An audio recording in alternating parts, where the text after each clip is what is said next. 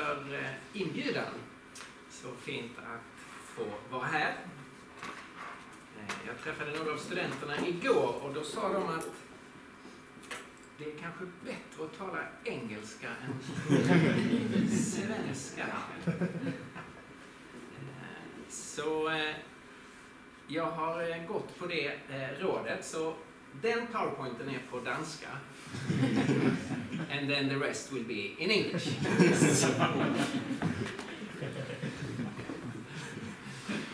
Uh, but uh, feel free to um, make comments or ask questions in, in Danish. I, I usually understand uh, Danish, so uh, I think we can mix uh, mix languages here. Uh, really good to be here at uh, MF and to uh, meet some some old friends. That's great, and uh, it's of course very encouraging for me to see my my book being translated into uh, into Danish. And uh, the subject today will, and what I will be talking about is uh, is of course this, the same subject as that of the book. I work for Apologia, Center for Christian Apologetics. We're based in in Stockholm, uh, and. We work basically with uh, two things to train Christians in uh, apologetics, to explain and defend the Christian faith, and we do evangelism from an apologetic uh, perspective, a, a reasoned presentation of uh, the gospel. We um, we do quite a lot of work on uh, the internet, so if you want to see what we're doing and, and, and you like to improve your Swedish, you can go into apologia.se.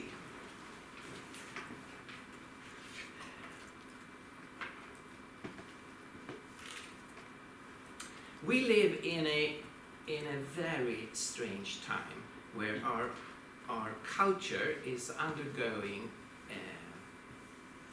rapid uh, change and really revolutionary uh, changes. It can be, illustrated in, uh, in, in many ways. In, on International Women's Day, the 8th of March this year, Anneliese Dodds, who is Labour's shadow minister for women and equalities, so she's, she is politically working for women's rights, and uh, she was asked, What is a woman? And she refused to answer. She went on and on and on, and the most thing she could say was, I think it does depend what the context is. So she's fighting for women's rights, but she refuses to define what is a woman. J.K. Rowling, the uh, author of Harry Potter, she responded on Twitter Someone please send the Shadow Minister for Equalities a dictionary and a backbone. so she's highly, uh, Rowling is highly critical toward what's going on in our society where we cannot even today define what is a, a man and what is a, a, a woman. I recently saw this uh, uh, on the, uh, uh, the official website of the Swedish courts. It's about uh, parenthood, and you see the uh, title here You have given birth to a child.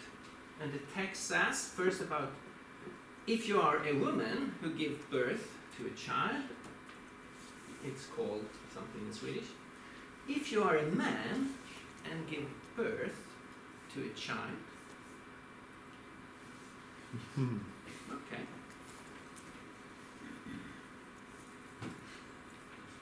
This is in the official legal texts. If you are a man and you give birth to a child, really strange. In uh, the official uh, magazine for, for doctors or, or uh, academic journal for doctors, uh, they had uh, this article about a drastic increase of gender dysphoria amongst young people during the last decade, there is an increase in 2,300% in young people experiencing gender dysphoria. Suddenly, it just explodes among young people, this feeling of being born into the wrong body. And they are discussing what, what's the cause of this. Um, and we all have uh, been forced to learn a lot of new uh, um, uh, new words and new uh, uh, new letters and the, the meaning of those letters. HBTQIA plus in Swedish, uh, LGBTQEI, and more for new identities and new uh, uh, uh, sexual identities. All what is going on in the culture, of course, creeps into the church. In the official uh, magazine of the Swedish Lutheran Church, there was an interview with a, a queer theologian studying um, uh, queer theology, uh, making, uh, working on her doctorate. And she is now arguing for the church that the church must accept uh, Uh, polyamory, that you have several different sexual relationships going on simultaneously. And she talks about, well, some people are created like that by God. And there is no other way of knowing God's will than just listen to your own inner being, your inner voice. What other way would there be to know the will of God than listening to your heart? Is her, uh, her reasoning.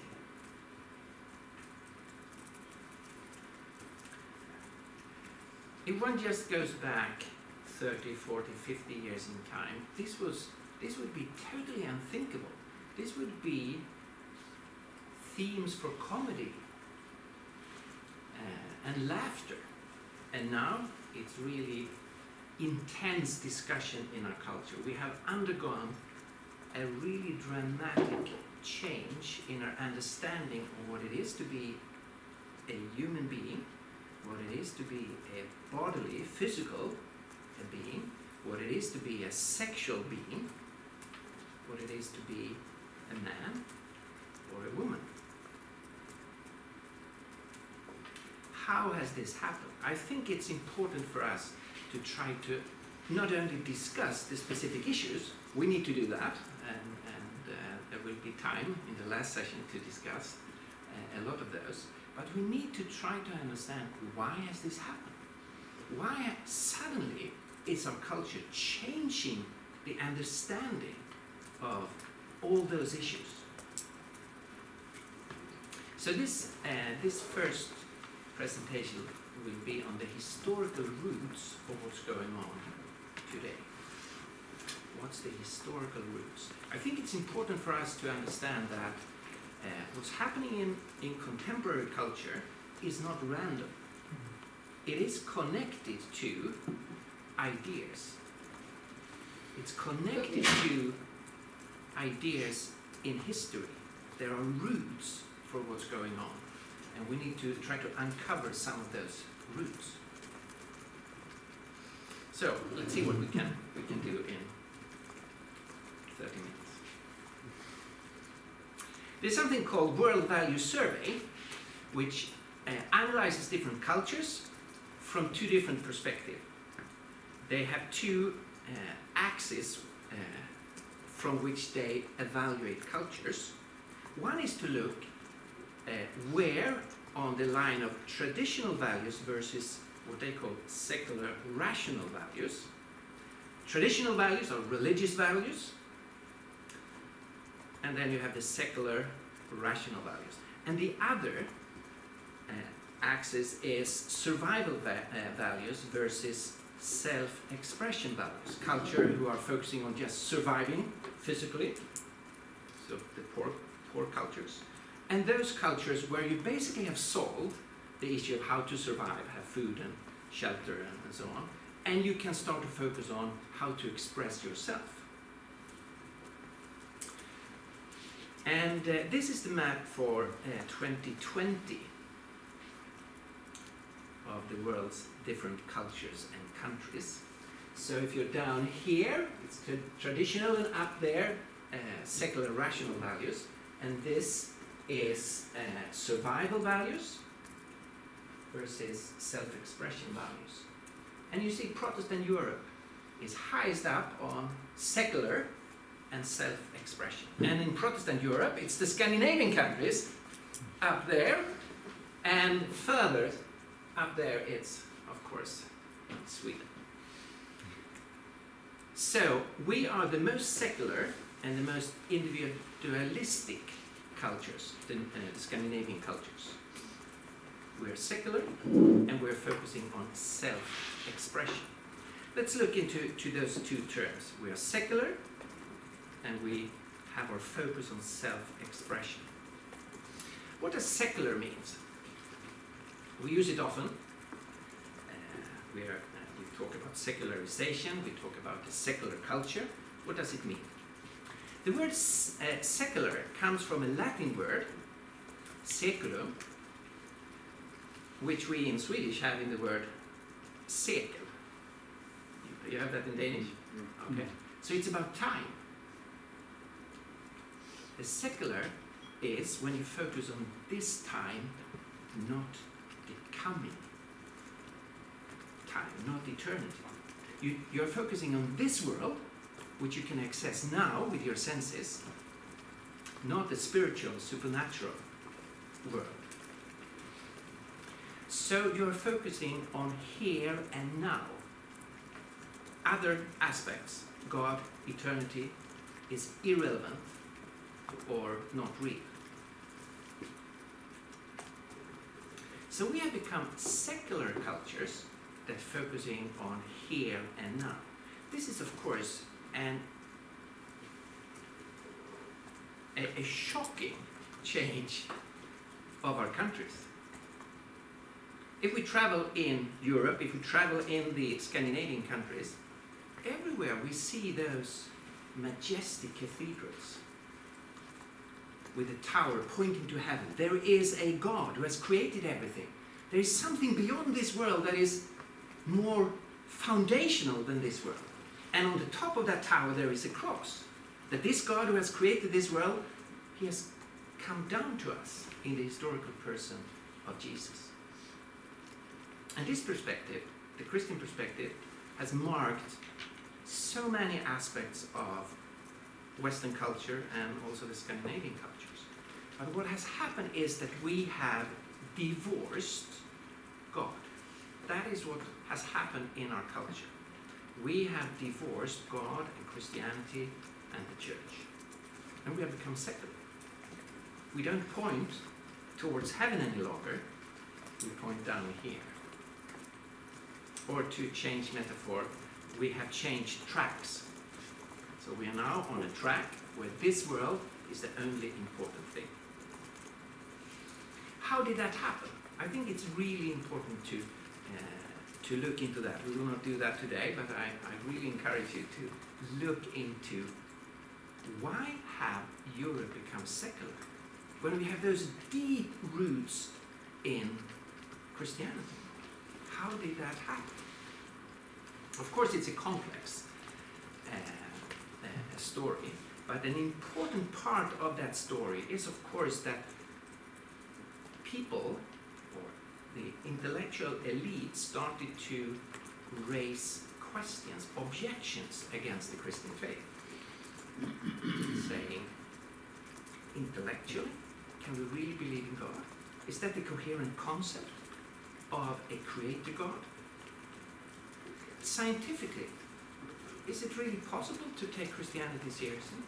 Don't we have better answer from science than we have from religion?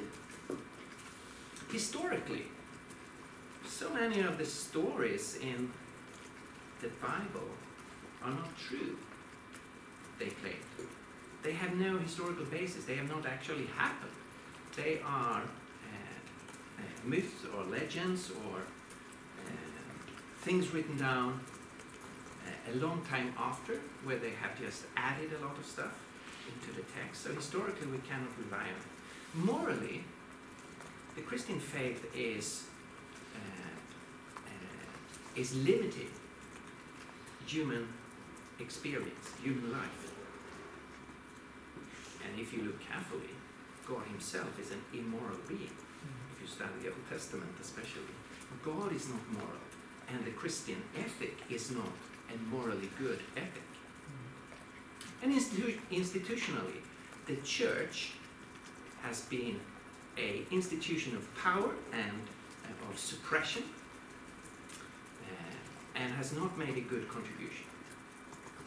So, on a number, from a number of perspectives, the Christian faith was criticized intellectually. And it was given a too weak response from the churches.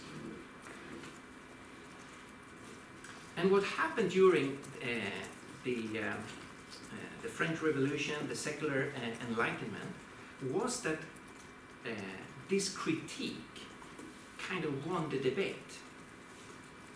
So gradually, this perspective that it is not possible to take Christianity really serious any longer, uh, uh, that became gradually more and more accepted. So in the end, our culture divorced Christianity. Of course, that took a long time. It started with the intellectual elite, and then you can say from after the Second World War, it took over, took over gradually the whole culture, the whole population. Uh, I would say mainly through the educational system, uh, this new perspective on how to understand uh, life uh, was implemented into the, the population. Now, if you kick away God and say, no God, uh, you don't have nothing. You have to put something in the place of God. And of course, what we have done is that we have become humanists. This is the uh, symbol of the International Humanist Organization. Uh, it's, it's called um, Happy Human, and you see it's someone raising their hands as worshiping, but there's no one to worship. It's someone who is released. Finally, there is no God suppressing me. I'm free. Notice it's one person, it's an individual, finally free. Uh, and of course, there's been great hope that now, when we get rid of Christianity, we will really be free and happy. And here starts uh, this search for self-expression. So that was the other, that was the other typical thing of our culture. We are secular and we are focusing on self-expression, and we, we can afford that because we have solved the basic material uh, issues. We have food and, and uh, shelter. Hopefully, we have some warmth this winter. We have to see, but. Since there is no God, we can focus on ourselves. The inner self has been elevated to be the ultimate authority. It follows from secularism. It's the basic credo uh, of humanism. Man is the measure of all things. Man is the norm. There is nothing above the individual human. What could there be? There is no God. So I can take as an individual the place of God. Man, meaning the individual human being, is the measure of all things. This is a really big change. If you think historically, people have thought there is a God. I am created and defined by God. I'm called by God. And I should understand my whole existence in the light of who God is and his definition of life and his calling to me and what he has said in his word. So you have something external to yourself that defines you and the whole existence. Now it's our inner self that has become uh, the ultimate. And now we see our whole culture on a desperate hunt for understanding. Then who am I? What from the beginning could feel like a, a wonderful liberation. Whoa, there's no God, I'm free. And then gradually it dawns upon you. And then who am I? I'm nothing. I need to create myself. I have no definition. So I have to go into myself to, to try to find something or look at something external to mirror myself into and see, could that be me? Or could that be me? And if you follow people on Instagram, isn't that what, what people are doing? Testing different identities to see, is this me? If you put yourself as the ultimate norm, that of course will change how you think about right and wrong. All cultures make this differentiation between right and wrong, but you can, you can come to that whole moral, ethical issue from a slightly different perspective.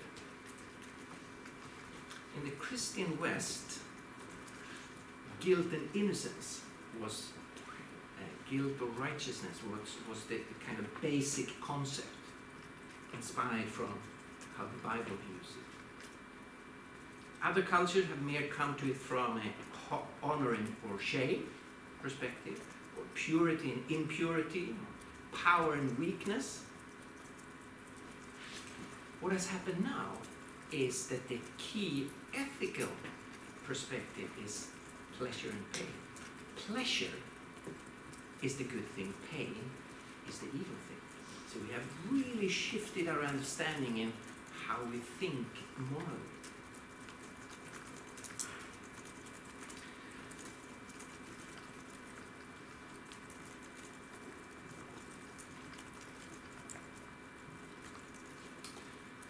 A, a, um, an American sociologist, Philip Rieff, he says this religious man was born to be saved. You're thinking of religious man that was before the Enlightenment, before we become secular. Religious man was born to be saved. Realized I need something external to myself to save me, to help me, to define me. Religious man was born to be saved. Psychological man, that is his word for a culture of self expression. Psychological man is born to be pleased. That captures a lot of our culture, I think. Religious man was born to be saved. Psychological man is born to be pleased. So we're not thinking in, uh, in the traditional terms of right and wrong, good and evil. We are thinking so much in terms of what is pleasing to me as an individual. And added to this mixture, if you start with yourself, uh, and your and the individual is the uh, the, the foundation, sexuality is such an important part of the individual. And here it's, uh, it's hard to not refer to uh, Sigmund Freud. In his book Civilization and its dis, uh, discontents, he says this Man's discovery that sexual, genital love, afforded him the strongest experiences of satisfaction and in fact provided him with a prototype of all happiness must have suggested to him that he should continue to seek the satisfaction of happiness in his life along the path of sexual relations and that he should make genital eroticism the central point of his life. Of course, this is not true of, of, of everyone, that uh, everyone is making genital eroticism or sex the central point of his or her life most well-functioning human beings realize that there are other aspects of, of human existence that's important for uh, fulfillment. But still, there's something here uh, in this quote from Freud that is relevant for our culture. We have put, we are putting an enormous emphasis on sexual gratification. Uh, that sexual genital love is a kind of high road to uh, to satisfaction and not being able to express oneself sexually is seen as a huge tragedy. In a way, uh, it, it, it was not in previous times. What I've tried to describe for you has uh, created what can be called the perfect storm for our culture. The, per the perfect storm is this expression where you have several factors, independent factors, who come together and makes the storm so much stronger. The perfect storm for our culture is we say there is no God, we have become secular. There's no God. The universe is the only thing that uh, there is. And we are the highest being in the universe. Therefore, myself can be at the center of the universe. And when I look into myself, sexuality is at the center of my own self.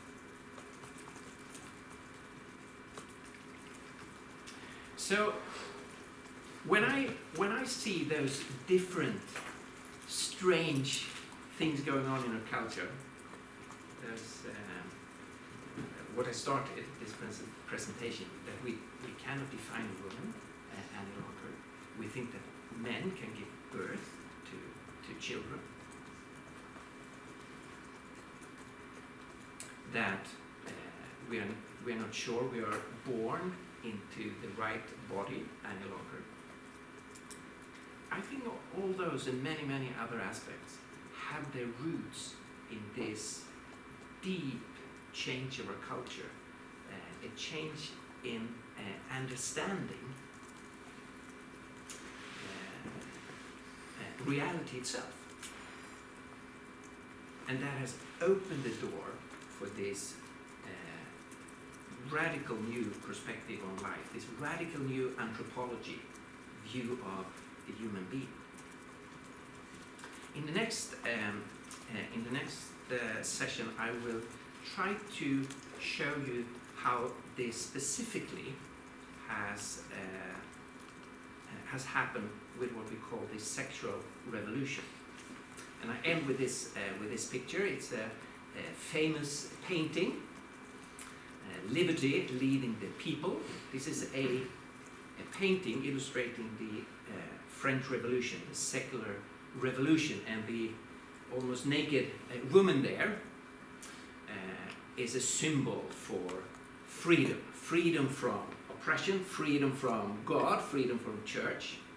But I think it's a, um, it's a good representation also with this almost naked uh, woman because the sexual revolution has its root in the French Revolution, in the Enlightenment Revolution, in the dethronement uh, of God. It started all there, and now we are reaping the fruits of that dethronement of God. We are reaping the fruit as a culture. It took a long time before it became an everyday reality, this kind of mass phenomenon we, we see today. But that, that's the way it is with ideas. Ideas often take a long time to really be rooted in a culture and start to produce fruits. It was the same with the Christian ideas. Our cultures was not changed immediately by the gospel being preached. People's lives were changed, but the whole mindset of how to think about slaves and free people, male and female, to think about economics or think about science, or think, it took a long, long time before the Christian ideas started to be rooted and have consequences, good fruits in our culture. And in the same way, the destructive ideas of the Enlightenment, that there is no God, and that the human self is at the center, it took time before they were really rooted in our culture and started to uh, bear fruits. But today, I think we can see a lot of those fruits. Okay, I think I uh, end here, and uh, uh, we have a few minutes if, if there are uh, questions or uh, comments or uh, objections. So, um,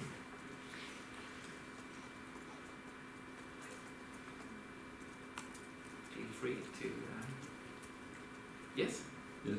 Um, I have a question regarding the move I think we're seeing from humanism to some call it anti-humanism, but um, the self is not always the center of um, people's uh, worldviews anymore. I think at least some people uh, are rejecting the term humanism because it is uh, racist, it, uh, speciesism is the word, uh, against other species.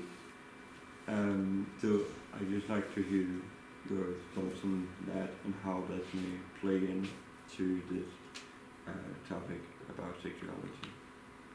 Mm, yeah, thank you. Um, so our culture is not a monolithic culture where everyone thinks exactly the same. We are, of course, a pluralistic culture. So we are a number of Christians still still here, even though we are a minority. We have an influence of or uh, of, of Islam that we have not had before. So they have their their own thinking, um, and we have. Um, and we have people um, who are uh, different versions of uh, maybe pantheists, or if they're uh, some people in the uh, green movement, they do not want to have one biological life form above uh, the rest. So, so of course we have all different kinds of. Uh, there, there's a, a plurality in our society, and yet there is there is one perspective that that is dominating. That is the uh, the cultural uh, the cultural norm, uh, which dominates education, dominates media, uh, and the majority of, of people are moving in that direction, and that is secular humanism.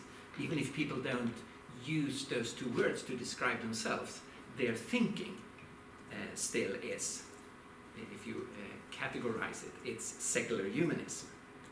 And at least uh, I'm not, uh, of course, not an expert on Denmark, but I, I would claim to be an, an expert on Sweden, since I come from there. Uh, and in Sweden, uh, secular humanism is the totally dominating uh, paradigm uh, in public discourse and in, uh, in all forms of, of education. And then you have those dissenting voices in, in the French people who have another perspective. Uh, and that means uh, for us, it's, it's, uh, it's really important to listen to individuals we, we have dialogues with or relationships with, so we don't just assume that they are like the majority. We need to take every individual serious. So I think we, it's helpful to understand the big picture, the majority, in what direction is our culture moving, and then that needs to be combined with a seriousness in interacting with an individual who can have their uh, often their mix of, of beliefs and perspective uh, perspectives. Because that's another typical thing of our culture that people are not coherent. They- they don't have a really well thought out framework. Uh, because we are individualists and we move according to our inner feeling and we we uh, take one idea there or one thought there as long as it feels good. And then people don't have this introspection to see my different beliefs do they really cohere? Do they make sense together? Uh, so that's that's very typical uh, as i see that people called incoherent uh, views. And they do not realize that they are incoherent.